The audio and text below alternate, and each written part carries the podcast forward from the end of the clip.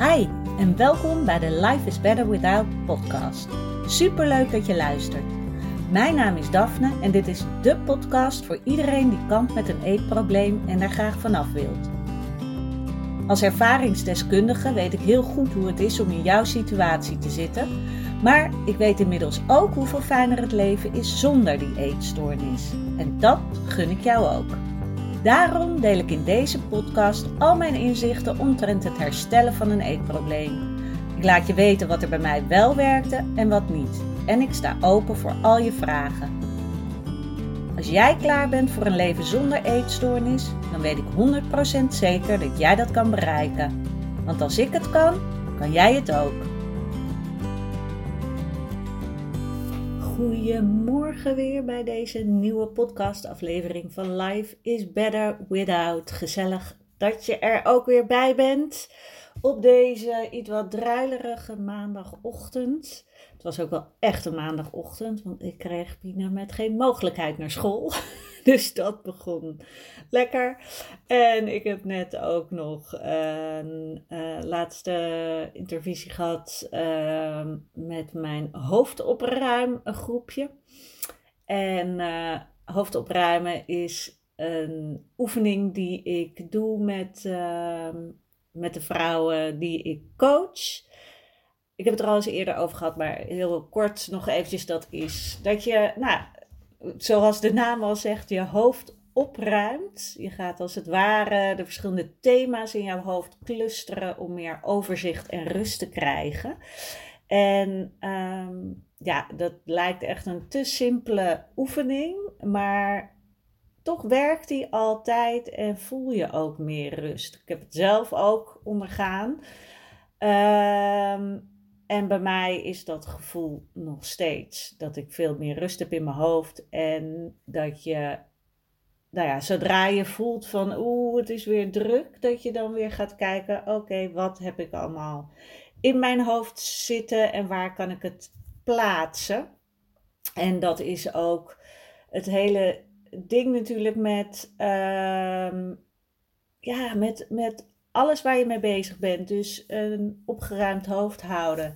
Maar ook je, de rest van je herstelproces ehm, voor je, van je eetstoornis. Is dat je jezelf echt accountable moet houden. En dat je ermee bezig moet blijven. Het is niet, je doet het één keer en dan is het klaar. En dan, uh, nou, want het is geen tovenarij. Het is niet van ik, ik ga één keer met mijn, met mijn toverstokje, uh, tik ik je aan en dan is het klaar. Nee, was het maar zo. Was het maar zo makkelijk. Nee, het is oefenen, oefenen, oefenen. En ik weet zelf hoe irritant dat is. ik ben heel goed in zelfsabotage.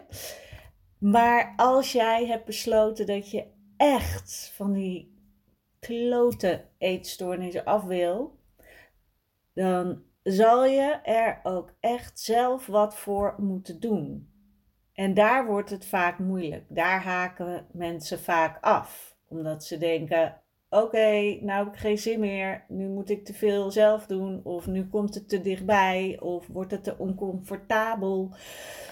Wat heel logisch is. Hoe vaak ik niet tijdens een uh, uh, therapietraject dacht: oké, zo, nu, uh, nou, nu ben ik er wel weer klaar mee. Nee, dit is niks voor mij. En dat was alleen maar een soort zelfsabotage, omdat dingen te dichtbij kwamen. Dat was het punt. Zodra ik dat voelde, kwam ik later achter. Dat was het punt dat ik eens eventjes echt door moest gaan zetten. Want dat, dan had ik iets te pakken waardoor er een shift kon gaan plaatsvinden. Dus in plaats van dan terug te trekken, omdat het een beetje te moeilijk wordt, mag je dan juist doorzetten. Want als je voelt van, oeh, nou vind ik het niet meer helemaal leuk, geloof ik. Ik wil nu stoppen, want uh, nee, volgens mij heeft het geen zin. Nee. En het is een beetje een oncomfortabel gevoel en een beetje te spannend en je moet jezelf te veel gaan geven. Dat is het punt dat je door moet gaan zetten. Dat je niet moet denken: oké, ik stop, eh, ik ga wel weer iets nieuws proberen, waar je dan weer eerst vanaf het begin mag beginnen. En totdat je weer denkt, oh help, en dan stop je weer. En dat wil ik ja, met deze podcast echt heel duidelijk maken. Dat als jij besluit te gaan herstellen, ga er dan ook echt voor. En ik weet hoe moeilijk het is, want ik ben op die plek geweest. En ik heb ook heel vaak inderdaad, nou ja, het heeft me jaren geduurd. Uh, jaren gekost. En nou, dat, dat wil ik gewoon heel graag dat dat bij jou wat minder jaar wordt. Dat je sneller gaat herstellen. En één ding is dus, ga er echt voor. Zodra je voelt van, hé, hey, hier zit wel iets. Dit, ja, dit zou wel eens kunnen kloppen. Ga dan ook echt oefenen. En tuurlijk uh, zijn er bij heel veel dingen, uh, zal je denken van, ja, ja, ik weet het wel, maar ja, ik voel hem niet helemaal. Nee, maar zelfs dan ga er toch voor. Ga het op zo'n manier aan dat je er toch in kan geloven. Maar misschien ja, is het op het randje, maar dat je zodra je daar dan mee verder gaat, wordt het eigen en wordt het meer van jou en ga je er steeds meer in geloven. Hetzelfde bijvoorbeeld. Uh, je hebt continu dezelfde negatieve gedachten. Die komen maar terug. Dus dat is echt een patroon. Dat, heb je, dat is er zo ingesleten. En door die negatieve gedachten voel jij je totaal ellendig. En komen daar uh, daardoor acties ja, die niet helpend zijn voor jou. En dat zal in jouw geval dan vaak zijn iets wat met eten te maken heeft, wat niet gezond is voor jou het belangrijkste is dus dat je die gedachten gaat aanpakken. En nu is het natuurlijk heel moeilijk om te denken van, ehm, even denken, een voorbeeld. Um, jouw gedachte is, uh, ik mag dat niet eten, want ik ben het niet waard. En ik word er dik van. Zo, allemaal in één keer. Daardoor voel je je kut. Want als je het wel hebt gedaan, denk je die gedachte. En dan voel je je nog ellendiger en ga je bijvoorbeeld daarna is je actie, ik ga, ik ga weer compenseren.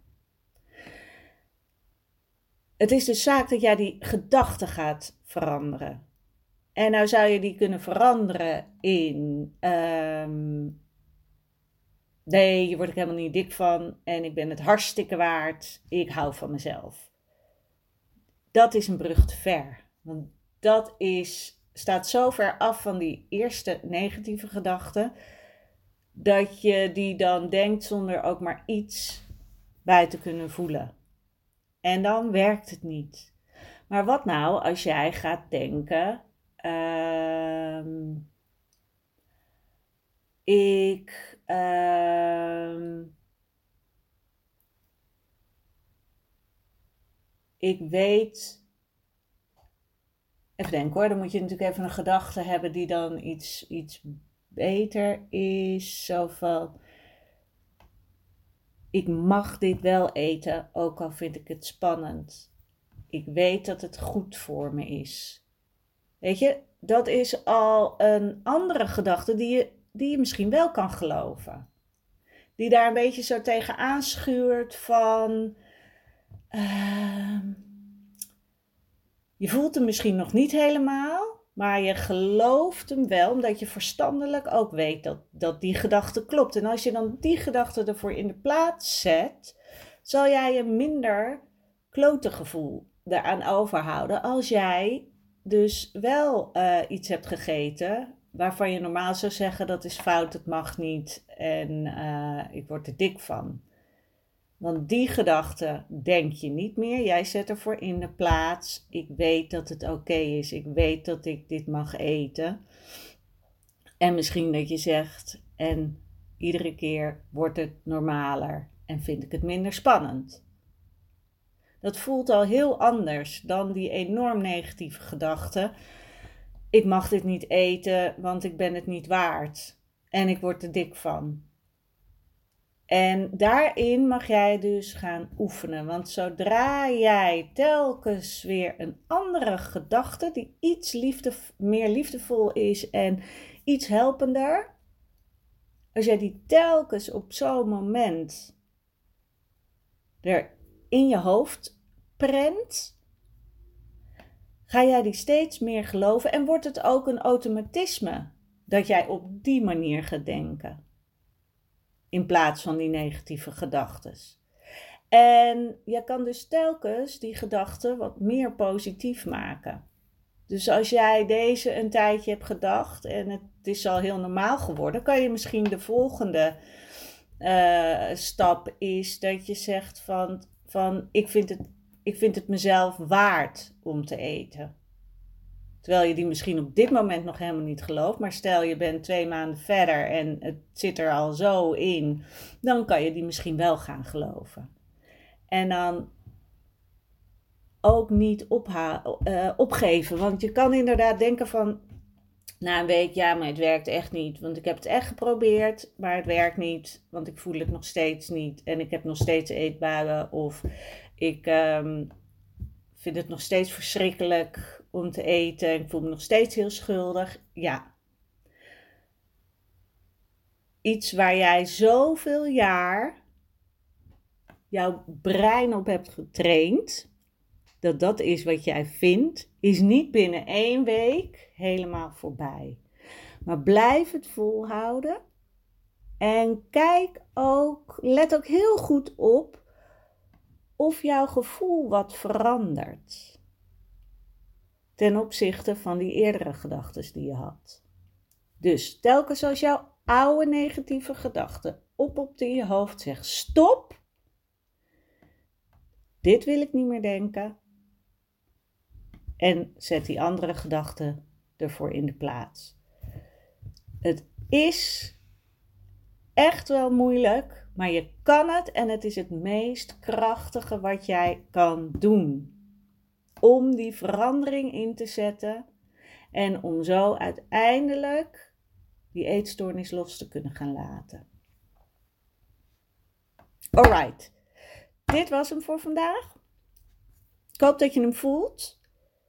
En ik merk namelijk dat ik ook een beetje in mijn maandagochtend, mijn maandagochtend uh, mood zit.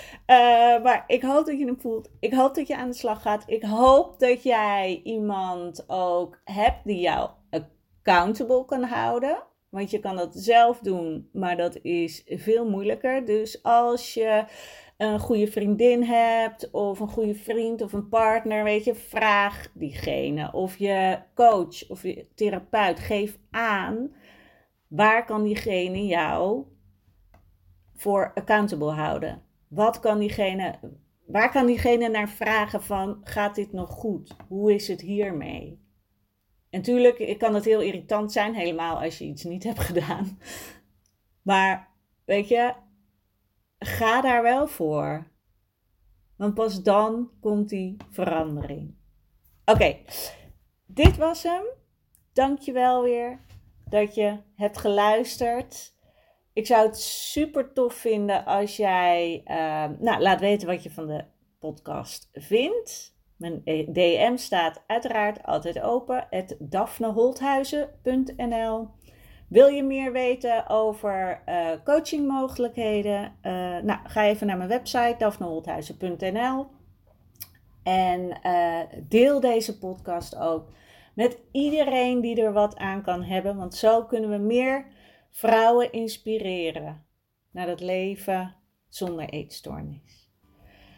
Dankjewel nogmaals en ik spreek je bij de volgende podcast. Doei doei!